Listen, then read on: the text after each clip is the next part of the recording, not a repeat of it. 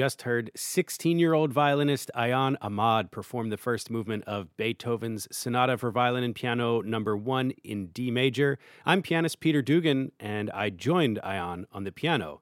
And this is From the Top, where outstanding young musicians come to play. The young people who appear on our program are more than talented musicians, they're also budding scientists, composers, swimmers, and more.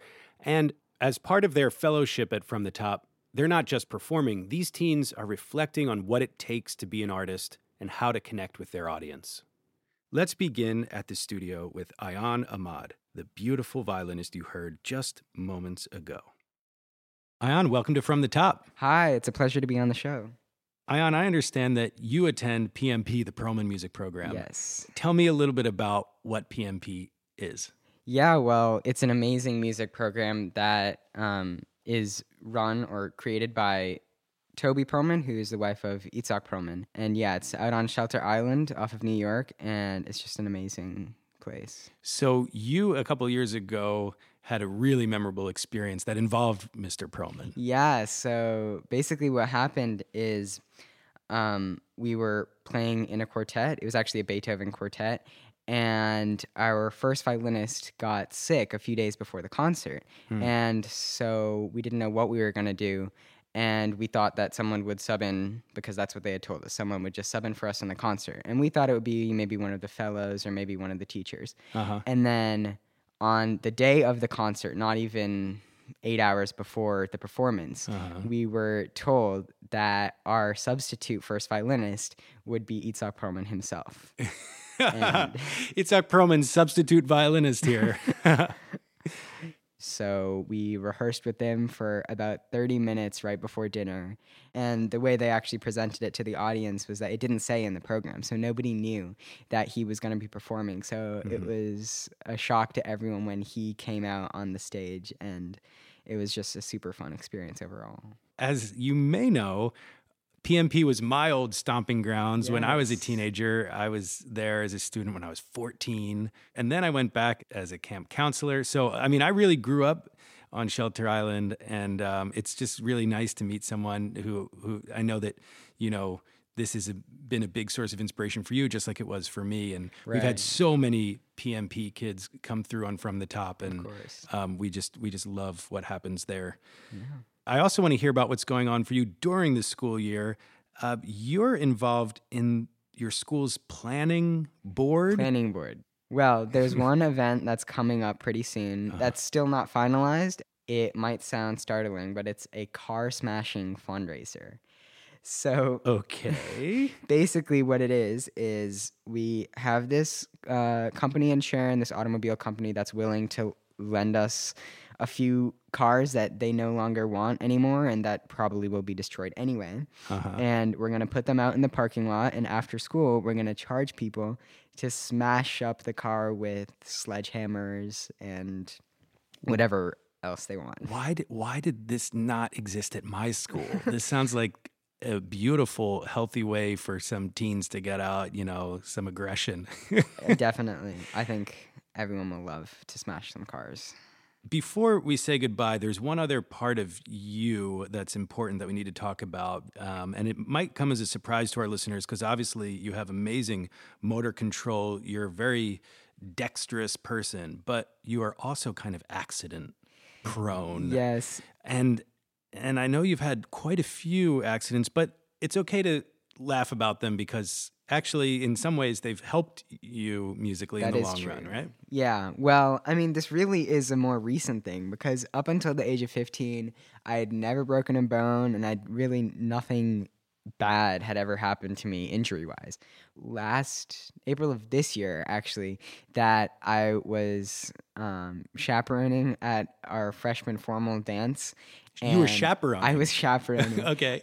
Imagine like a pull-up bar. Pull-up bar, If you're hanging from it, and then Yeah. you swing your legs forward and around, and you sort of do like a little flip, and then you land. That sounds like a terrible It, idea. it is a pretty terrible idea. But basically, I tried doing this on a door frame, so not even on a bar. On like and a- this, you know, folks, this was the chaperone This- doing this. yes, it Okay, was. Ayaan. All right. um, so I did that, or I didn't do it because I slipped and then I fell, Oh, and no. uh, I broke my collarbone and was nearly concussed. So Ooh. But you've made a full recovery. I have made a full recovery. The recovery was actually quite short, and I couldn't play violin for two weeks because mm-hmm. of it. Sure. But during that time, actually, I think it really improved my music making because that was at a point where I, looking back at it, I needed a break Mhm. and not playing the violin for two weeks and sort of just doing other things and taking my mind off music Mhm. was surprisingly beneficial for my playing. So. Mm, yes, yeah. Sometimes, hopefully, it doesn't always require a broken collarbone, but sometimes it is helpful to step away from the instrument for a bit and come back with fresh ears. Uh, Ayaan, man, it's such a pleasure to talk with you, my my fellow PMP brother, but now my musical brother. Um, it was so much fun playing Beethoven together. It was a pleasure. 16 year old violinist Ayaan Ahmad from Sharon, Massachusetts. I just love Ayaan's attitude and his ability to see the benefits of something that's beyond his control. You know, to find the positive in something as challenging as an injury. And speaking of being positive, 18 year old composer Elisa Johnson, who's up next, brings so much positivity and confidence to the music she writes. Let's head to the studio to meet her now. Elisa, I'm so thrilled to have you on our program today. I'm so thrilled to be here. Thank you for having me. You know, it's not every day that From the Top gets to speak with a talented young composer such as yourself, and there's so much to dive into with you. But first, can you tell me the story behind this piece that you composed that we're about to hear? Yes, this piece is called Lost Without You, and I composed it right after my grandfather passed away very suddenly and unexpectedly. Yeah. Well, I want to say that I'm so sorry for your loss, Elisa. And um, this is just such a beautiful tribute that you've created for him. And uh, I can't wait to hear this piece of music. This is Lost Without You, and it's going to be performed by the Seattle Symphony Orchestra.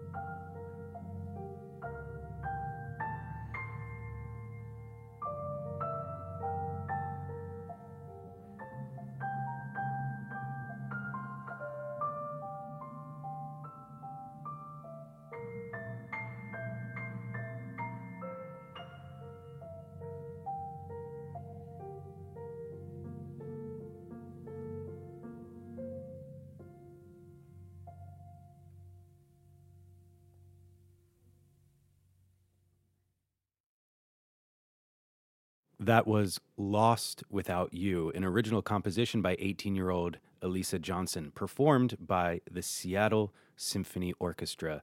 And what a stunning tribute that was to your grandfather, Elisa. And you really take us on a journey with the music. I love the narrative arc of it.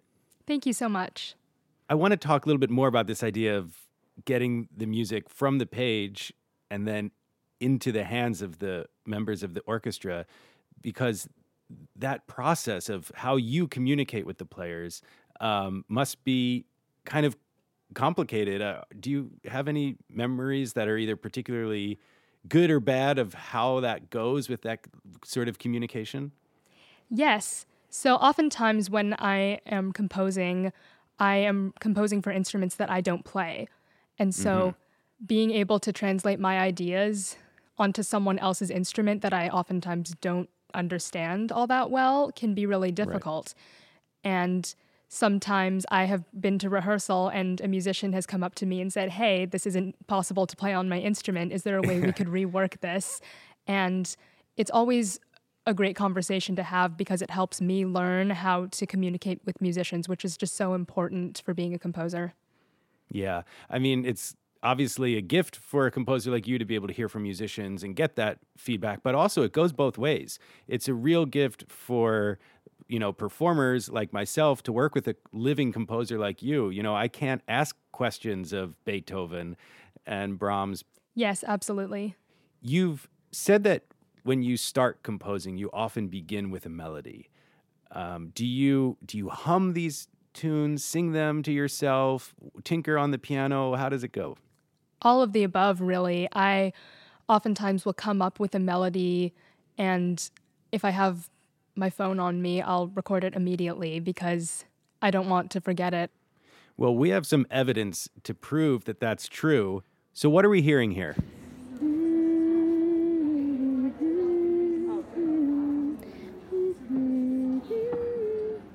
This is a voice memo that I recorded I want to say around two years ago. And you can maybe hear some of the background noise in there. I'm in a public place, and I oftentimes can't control when I'm getting the best ideas. And I sometimes just get out my phone and start recording an idea when it comes to me. And, you know, that's a melody I haven't used yet, but it's really nice to be able to have it just in case I ever do.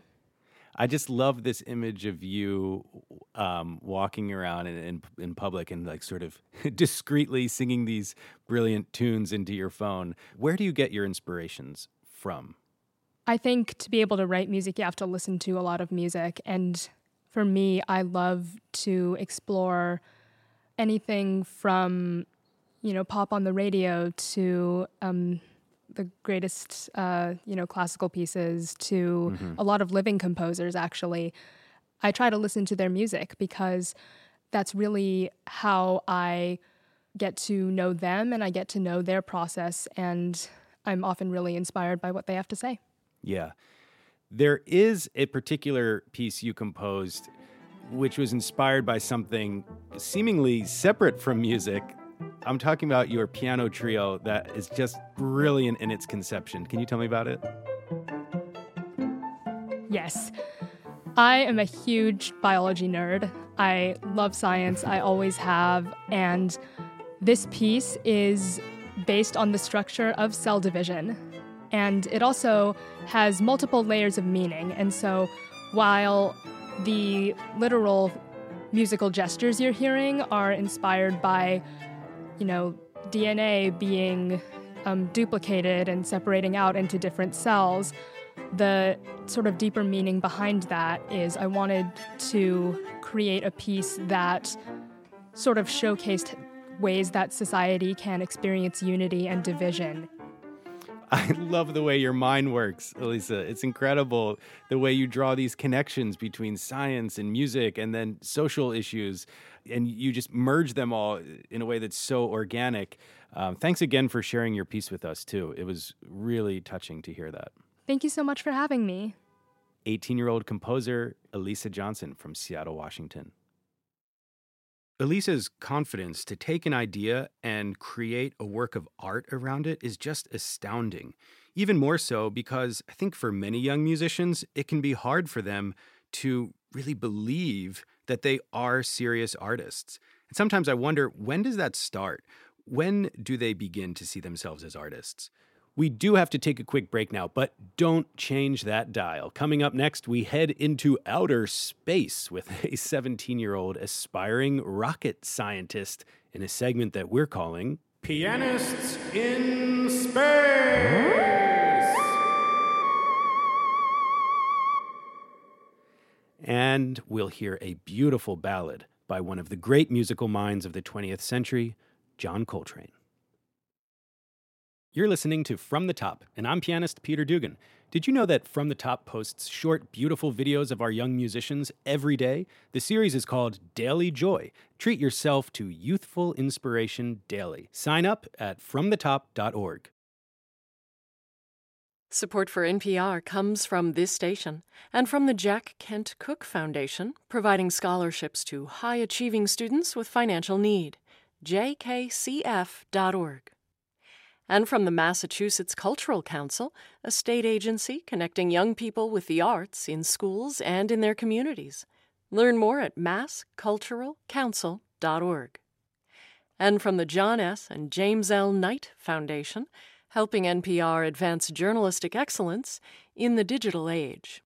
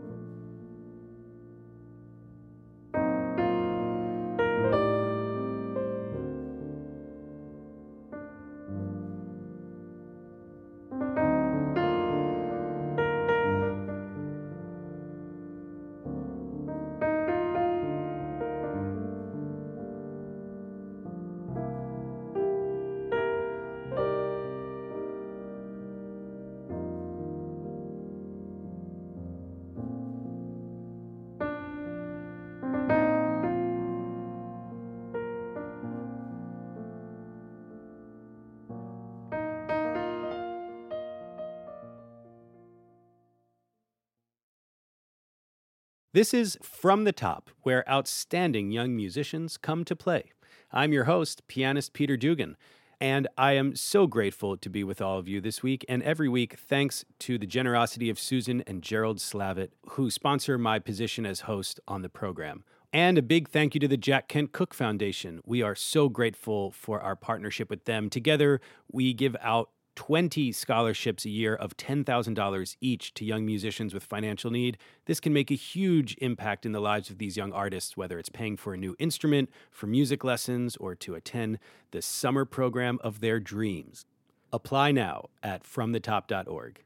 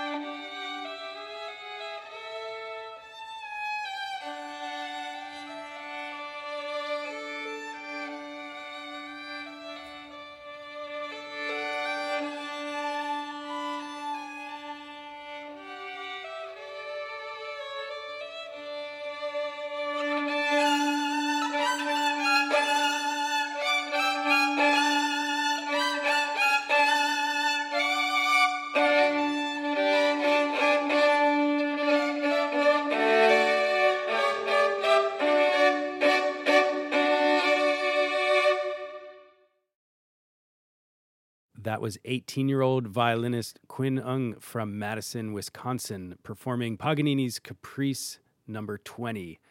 So beautifully performed, so much range, so much control, and just really well done, Quinn. Thank you so much, Peter. I'm very pleased to say that you are one of our Jack Kent Cooke young artists. Congratulations. Thank you so much.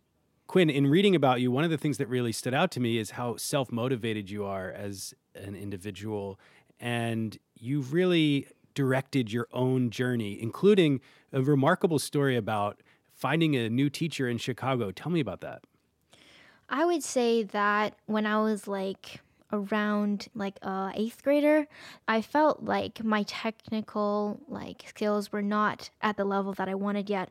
And seeing all these amazing musicians on YouTube and how they could really get around the instrument really like flexibly and and in tune and clean. I really wanted to be like them and I started doing like research on myself by myself and seeing like who they studied with and what steps they took to become who they are. And mm-hmm. I feel like going to Chicago for lessons, which is the decision that I decided to make, was a really big step for my family.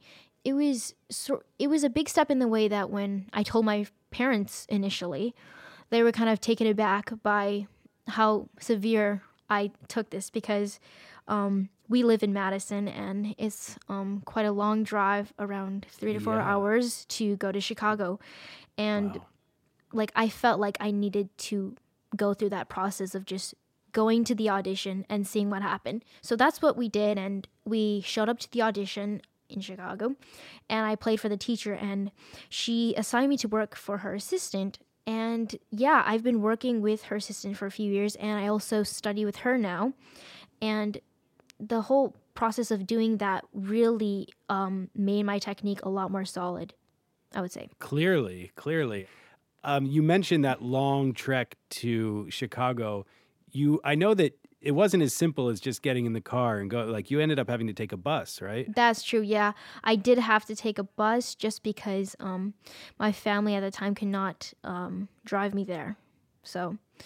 Well just another another example of how motivated you've been throughout your musical development. Oh thank you. Quinn, I know you and your brother love playing basketball together, and you've spoken about a connection between basketball and violin. Talk to me about that when we played together, I would just throw the ball like with the worst form. Like I would just shove it in a way. And I oh, would oh, yeah, make it in. It yeah, and I would make it in, and I'd be like, "See, you don't even need a perfect art to make the ball in." And then right. he was like, "Oh my gosh!"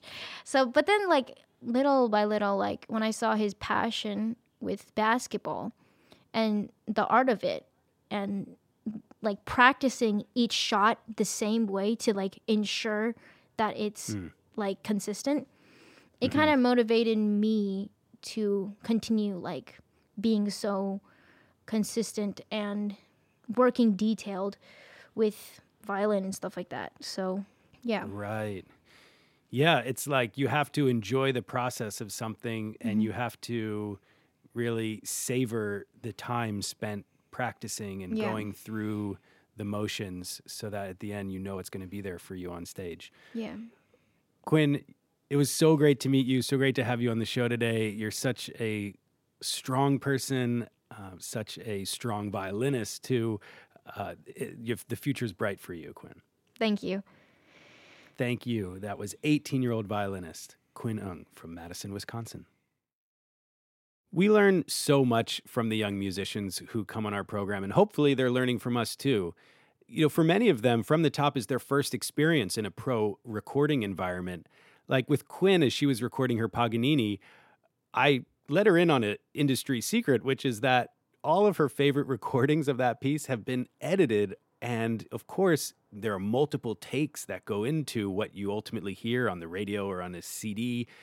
And Quinn was shocked to learn that these musicians who she looked up to so much weren't necessarily laying down one perfect take. And frankly, I was happy to be able to help change the narrative and let her know that greatness really has nothing to do with perfection. We've been hearing about the moment a teenager begins to see themselves as a serious artist. And 15 year old Harry Joe, who we'll meet next, uses social media to put himself out there. I met this versatile young saxophonist at the San Francisco Conservatory of Music.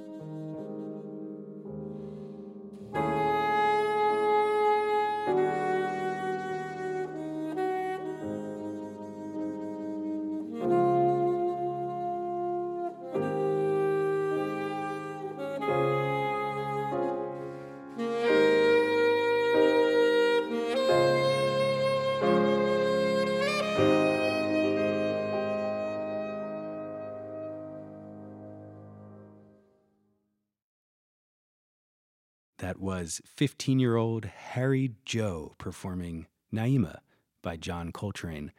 I'm pianist Peter Dugan. I had the great fun of joining you on that tune, Harry. Gosh, you play so well. And of course, your improvisation chops are just stunning. Thank you. Harry, I was so excited when I found out that you were coming on the show because for me, as you know, I play classical and jazz piano. And sometimes I wish that we didn't even have to make a distinction. But for the sake of our conversation, let's use those terms.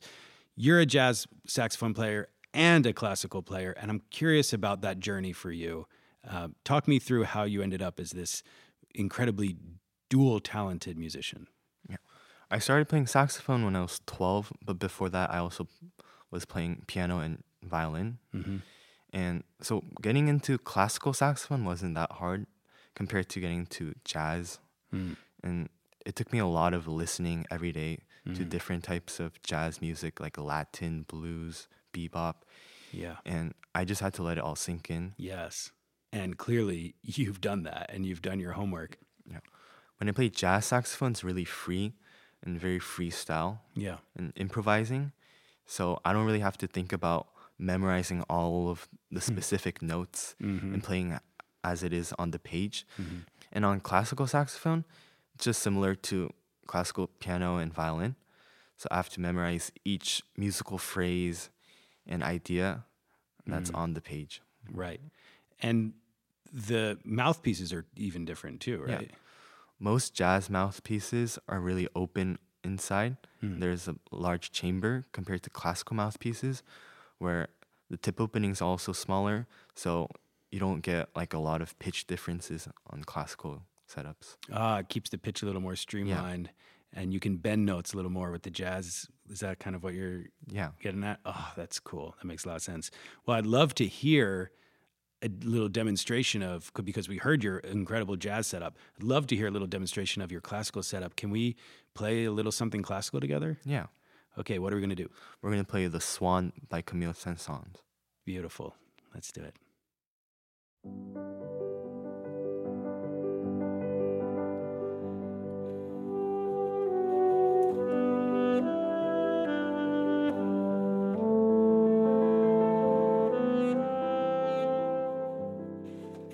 One of the things I love about your work is you've put so much great music out on social media. What do you find most rewarding about doing that? Or what do you love about it? I think just when people comment on my post and like like them and like Mhm. the interaction on the internet, it just I love that. Yeah, I feel like, especially us jazz players, we're always tough on ourselves, right? We're our, our we're our toughest critics. So to hear some positive reinforcement can mean a lot. Yeah.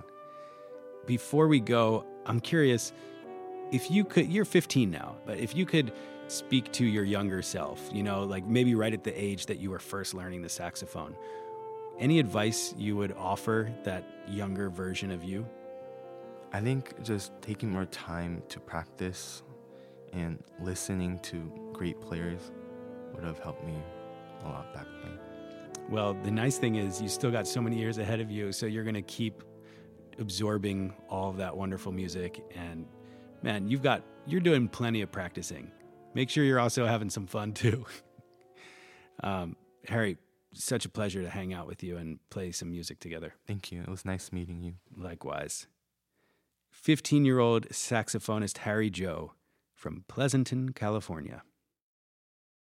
I loved getting to know Harry because he and I are both musicians who enjoy traveling between genres. But our next young performer dreams of traveling into space. Are you ready? Join us. We're going to climb into a rocket ship in this next and final segment, and you're going to want to stick around to see what happens when two pianists go into space. Hey, welcome to From the Top, Alex. Hi, Peter. What piece are you going to perform for us today? I will be playing Une barque sur l'Océan uh, by Maurice Ravel. Beautiful. Well, whenever you're ready, you can take it from the top.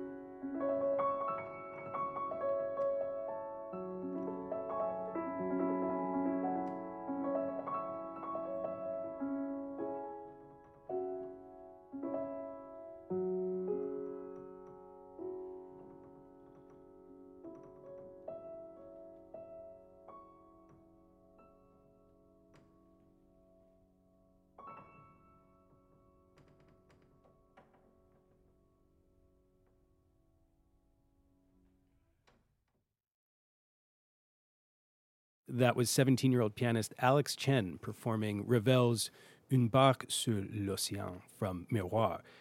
Alex is from Chesterfield, Missouri. Alex, what a beautiful performance. You brought so much color to that. Thank you so much. Now, I know, Alex, that you are really into rocket science. I mean, like, seriously obsessed with rocket science. Is that right? Uh, that's a fair assessment, yes. Okay, so we are going to do this interview a little differently. Is that cool? sure.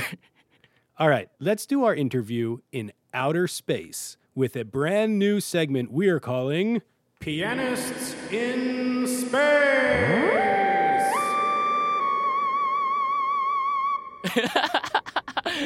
Man, I'm so excited to be in space with you. I don't know about you, my spacesuit is feeling pretty cozy. How's yours? Yes, very warm in here. Alex, we're getting a call from NASA. You actually should take this call because you have a relationship with NASA, right? Tell me about TechRise. Yes, so the NASA TechRise competition is a competition that is sponsored by NASA, where student teams uh, from across the country can submit experiment proposals to their competition, and they are graded on a scale of design creativity and its impact on society.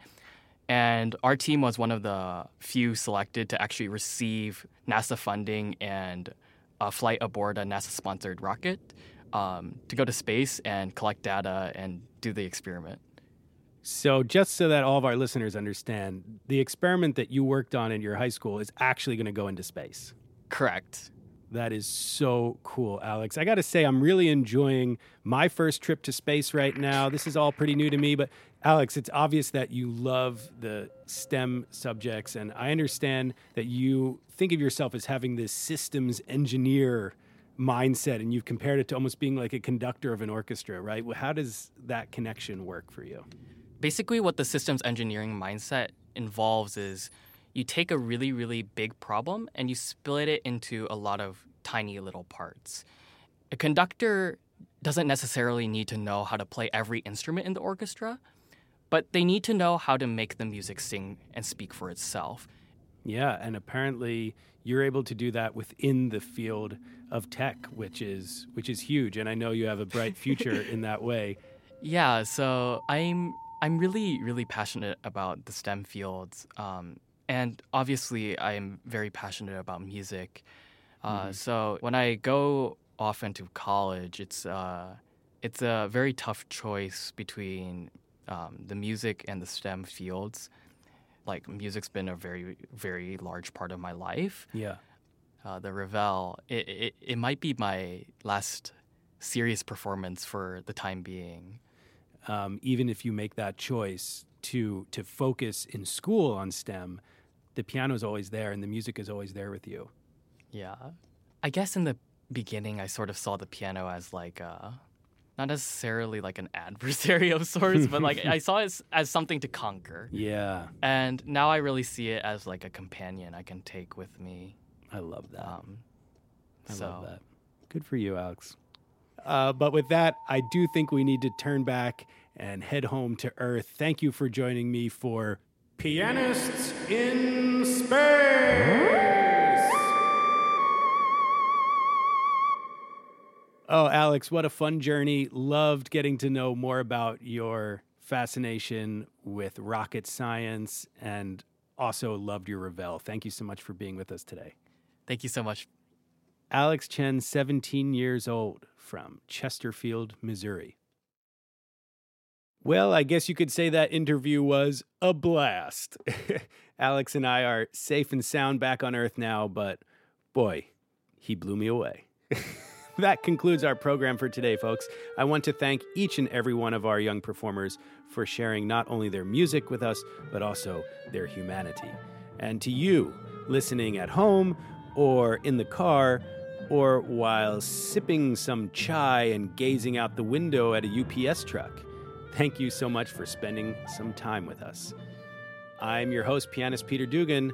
Please join me next week, and we'll take it from the top. Thank you to all the recording studios who helped us make this show. A big shout out to Matt MacArthur at the record company in Boston, Massachusetts, and to Bonnie Barrett and Makia Matsumura at Yamaha for supplying the piano there. Thank you to Eric Lilavois at London Bridge Studio in Shoreline, Washington, and to Buzz Kemper at Audio for the Arts in Madison, Wisconsin. Thanks to Daniel Merman at Midtown Sound House in St. Louis, Missouri, and to our friends and partners at the San Francisco Conservatory of Music. From the Top is produced by Megan Swan and Jessica Tickton. Sound design and music editing by John Escobar, with editing and mastering by Rodrigo Cuenca. Our production manager is Amanda Roth. From the Top's executive director is Gretchen Nielsen. From the Top is an independent nonprofit organization based in Boston.